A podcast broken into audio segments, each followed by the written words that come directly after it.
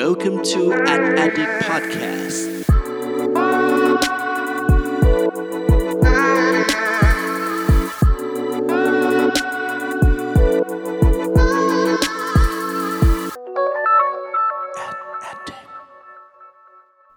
สวัสดีครับ ขอต้อนรับเข้าสู่ a d d i c t Podcast ตอนที่ 7 กับผม เพิร์ดพงปฏิภาสุขยืดครับ วันนี้นะครับสิ่งที่เราจะมาพูดคุยกันต่อนะครับก็ต่อเนื่องจากตอนที่ 6 ที่ผ่านมาในสัปดาห์ที่แล้วเลยนะครับคือเราเนี่ยจะอยู่กันที่คำศัพท์พื้นฐานสำหรับสายโฆษณาดิจิตอลที่ต้องรู้นะครับเป็นตอนที่2นะฮะ ในตอนที่แล้วเนี่ยเราพูดถึง 10คำศัพท์แรกกันไปแล้วนะครับ แต่ว่าจริง ๆ แล้วเนี่ยเวลาทำงานในวงการเอเจนซี่นะครับในการทำงานการตลาดหรือว่าหลาย ๆ คนที่ทำงานเกี่ยวกับเว็บไซต์อีคอมเมิร์ซต่าง ๆ เนี่ยที่เราต้องทำงานเกี่ยวกับเรื่องดิจิทัลเนี่ยมันยังมีคำศัพท์อีกเยอะแยะมากมายเลยนะครับ ดังนั้นเนี่ยเดี๋ยววันนี้เราลองมาดูกันว่า 10คำศัพท์พื้นฐานสำหรับสายโฆษณาดิจิทัลที่ต้องรู้ตอนที่2เนี่ยจะมีคำว่าอะไรกันบ้างครับ เพื่อไม่ให้เป็นการเสียเวลานะครับ เรามาเริ่มต้นกันที่คำแรกกันเลยนะครับ คือคำว่า display ad นะครับ จริงๆคำนี้เนี่ยเป็นคำที่หลายๆคนนะครับที่ทำงานอยู่ในวงการเอเจนซี่หรือว่าวงการโฆษณาวงการการตลาดเนี่ยคงคุ้นเคยมาเป็นสักพักหนึ่งแล้วนะครับ เพราะว่าเป็นคำที่เราอาจจะเห็นบ่อยๆนะครับในการที่ซื้อสื่อออนไลน์ในสมัยก่อนนะครับเมื่อประมาณ 5 ปีก่อนเนี่ยสื่อเนี่ยค่อนข้างได้รับความนิยมอย่างมากนะครับซึ่ง display ad เนี่ยถ้าอธิบายกันง่ายๆนะครับก็คือสื่อต่างๆนะครับที่เราทำการโฆษณาลงในเว็บไซต์ต่างๆ นั่นเองนะครับโดยเฉพาะแบนเนอร์นะครับหรือว่าเวลาเราเข้าเว็บไซต์ไปต่างๆ แล้วเราเห็นโฆษณาด้านบนนะครับที่เป็นภาพหรือว่าภาพเคลื่อนไหววิดีโอต่างๆ สิ่งเหล่านี้แหละครับคือ display ad นั่นเองนะครับเป็นรูปแบบการโฆษณาออนไลน์ประเภทต่างๆ ที่แสดงผลอยู่บนหน้าเว็บไซต์นั่นเองครับ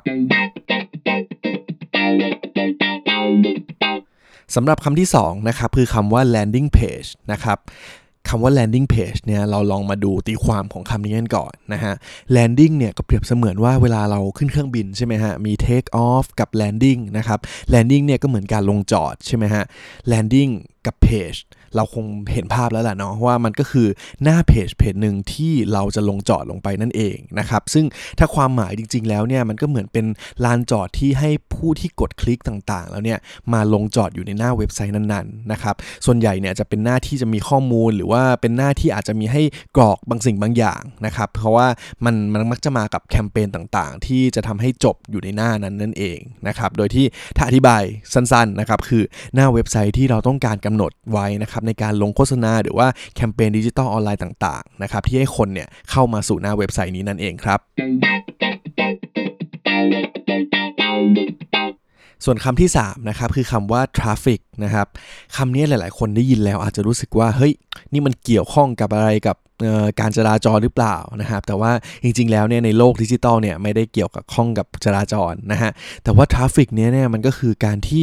เราพูดถึงจำนวนคนครับที่เข้าชมเว็บไซต์ของเรานั่นเองนะครับที่มันชื่อว่า traffic เนี่ยเพราะว่ามันก็เปรียบเสมือนเวลาคนเดินไปเดินมานะครับว่าเอ๊ะมีคนเดินผ่านเข้าไปเข้ามาในเว็บเราเนี่ยเท่าไหร่นะครับดังนั้นเนี่ย traffic เนี่ยเลยแปลว่าปริมาณคนที่เข้าชมเว็บไซต์ของเรานั่นเองครับ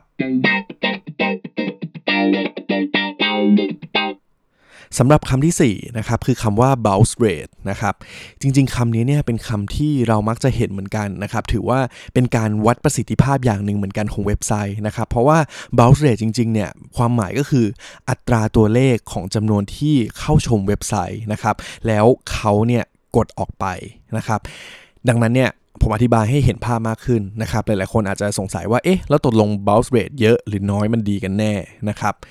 ถ้าพูดถึงเว็บไซต์เนี่ย ถ้าหากว่า traffic นะครับคำศัพท์คำที่ 3 ที่ผ่านไปนะครับ ถ้า traffic เยอะเนี่ยแน่นอนว่าเป็นสิ่งที่ดีแน่นอน เพราะว่ามันหมายความว่าเว็บไซต์ของเราเนี่ยมีผู้ที่เข้ามาในเว็บไซต์ของเราเยอะใช่ไหมฮะ แต่ว่า bounce rate เนี่ยมันจะแสดงให้เห็นว่าถ้าคนเข้ามาหน้าหนึ่งแล้วกดออกไปนะครับ มันจะทำให้ rate เนี่ยสูงขึ้นมา ดังนั้นเนี่ยจะแสดงให้เห็นว่าถ้า bounce rate สูงเนี่ยแสดงว่าเว็บไซต์ของเราเนี่ยอาจจะไม่ได้มีประสิทธิภาพมากนักนะครับ ดังนั้นสรุปสั้นๆอีกทีนะครับ bounce rate เนี่ยคืออัตราของจำนวนคนที่เข้าเว็บของเรามาแล้วหน้าหนึ่งนะครับแล้วกดออกไปในทันทีนั่นเองนะครับ ดังนั้นเนี่ยถ้าเบาเรทยิ่งน้อยยิ่งดีนั่นเองครับ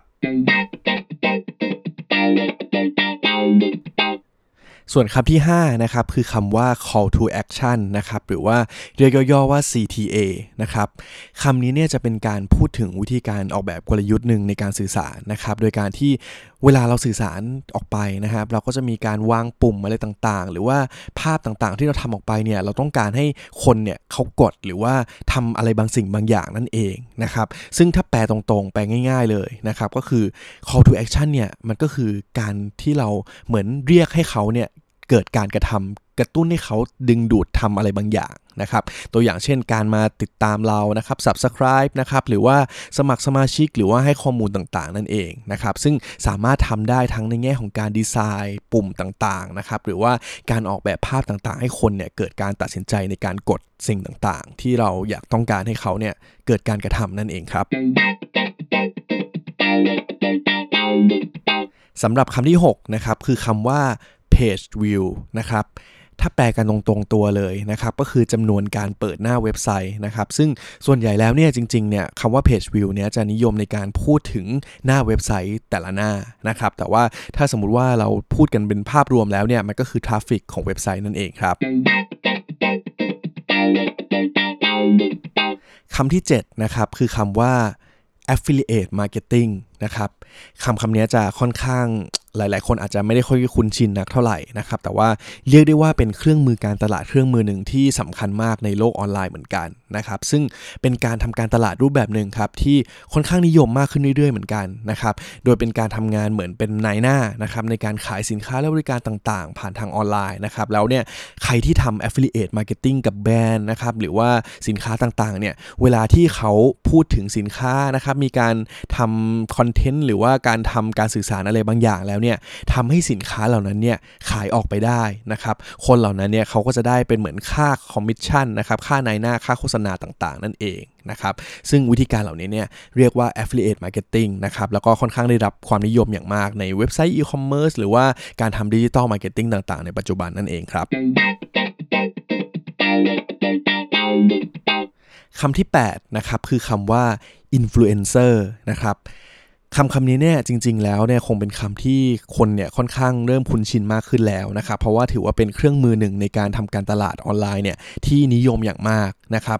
ซึ่งอินฟลูเอนเซอร์เนี่ยถ้าแปลกันความหมายโดยตรงตัวเนี่ยก็คือผู้มีอิทธิพลในการสื่อสารนะครับดังนั้นเนี่ยเราจะเห็นเลยว่าหลายๆแบรนด์นะครับนอกจากที่ตอนนี้เนี่ยการทำโฆษณาการสื่อสารด้วยตนเองแล้วเนี่ยก็มักจะมีการใช้บุคคลที่ 3 หรือว่าอินฟลูเอนเซอร์เหล่านี้นี่แหละนะครับเป็นกระบอกเสียงหนึ่งในการที่ช่วยสื่อสารไปยังกลุ่มเป้าหมายของเราให้ตรงกลุ่มเป้าหมาย แล้วก็สามารถสื่อสารนะครับในสิ่งที่เราเนี่ยบางทีอาจจะพูดไม่ได้เหมือนกัน แต่เราสามารถให้อินฟลูเอนเซอร์เหล่านี้เนี่ยเป็นเหมือนเป็นบุคคลที่3นะครับให้ความชี้แนะหรือว่าให้ข้อแนะนำให้ให้ความคิดเห็นนะครับในเรื่องราวที่บางทีแบรนด์เนี่ยอาจจะพูดไม่ได้นะครับอินฟลูเอนเซอร์ก็จะสามารถเป็นบุคคลหนึ่งที่เข้ามาตอบโจทย์ในสิ่งนี้นั่นเองครับคำที่9นะครับคือคำว่า Key Opinion Leader หรือเรียกกันสั้นๆว่า KOL นั่นเองนะครับ จริงๆแล้วเนี่ยคำนี้เนี่ยถ้าแปลความหมายนะครับ แน่นอนเลยว่า Key Opinion Leader นะครับก็คือคนที่เขาสามารถชักจูงนะครับหรือว่าเป็นผู้นำในการแสดงความคิดเห็นให้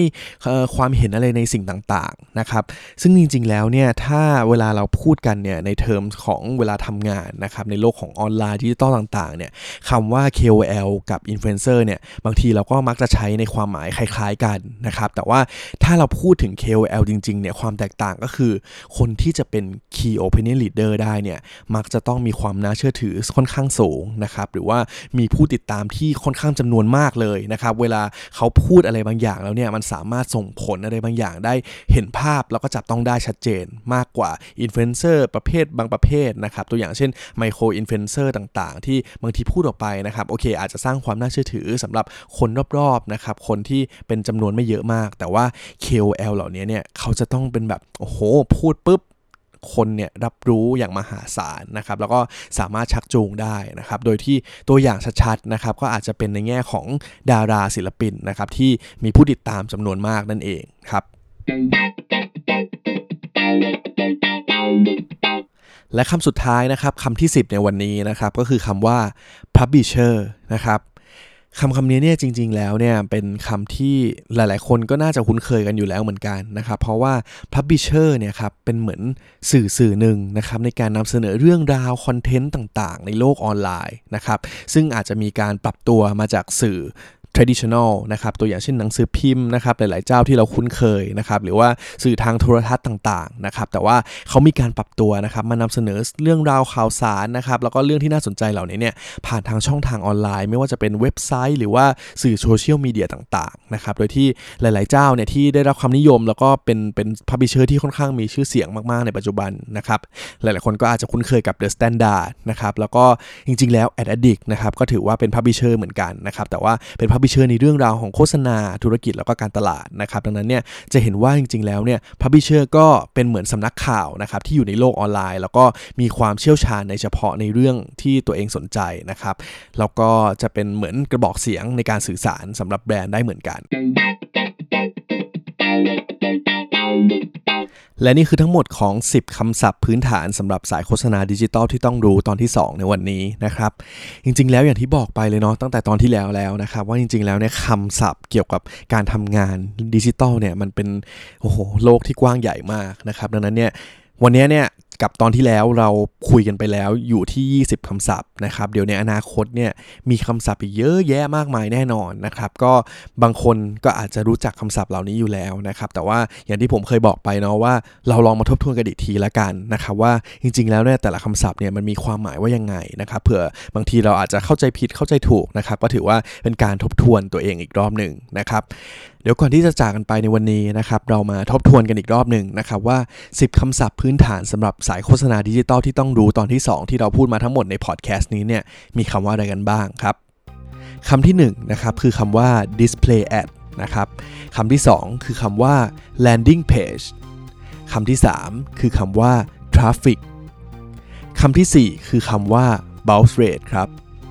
คำที่ 5 คือคำว่า call to action นะครับหรือว่า CTA นั่นเองนะฮะส่วนคำที่ 6 นะครับ คือคำว่า page view คำที่ 7 คือคำว่า affiliate marketing ครับ และคำที่ 8 คือคำว่า influencer คำที่ 9 คือคำว่า KOL นะครับหรือว่า Key Opinion Leader นั่นเองนะครับและสุดท้ายเนี่ยก็คือคำว่า publisher นะครับซึ่ง Addict ก็เป็นหนึ่งใน publisher เหมือนกันนะครับและนี่คือทั้งหมดของ a d d i c t Podcast ตอนที่ 7 ของเราในวันนี้นะครับ ก่อนจากกันนะครับย้ำกันอีกทีนะฮะว่าหลาย ๆ คนเนี่ยอาจจะฟังเรามาหลาย ๆ ตอนแล้วนะครับหรือว่าบางคนอาจจะฟังเราเป็นตอนแรกนะครับก็อยากเชิญชวนให้ทุกคนนะครับสามารถกดติดตามกด Subscribe ในสื่อต่าง ๆ ที่ตอนนี้เนี่ยทุกคนเนี่ยกำลังฟังอยู่ได้นะครับไม่ว่าจะเป็น Spotify SoundCloud YouTube นะครับ Apple Podcast หรือว่า Podbean กันได้เลยนะครับ สำหรับใครมีคำแนะนำอะไรเพิ่มเติมนะครับ อยากฟัง a d d i c t Podcast พูดถึงเรื่องอะไรก็สามารถแนะนำกันเข้ามาได้ด้วยนะครับสำหรับวันนี้ขอบคุณทุกคนมากครับ สวัสดีครับ Welcome to an Addict Podcast.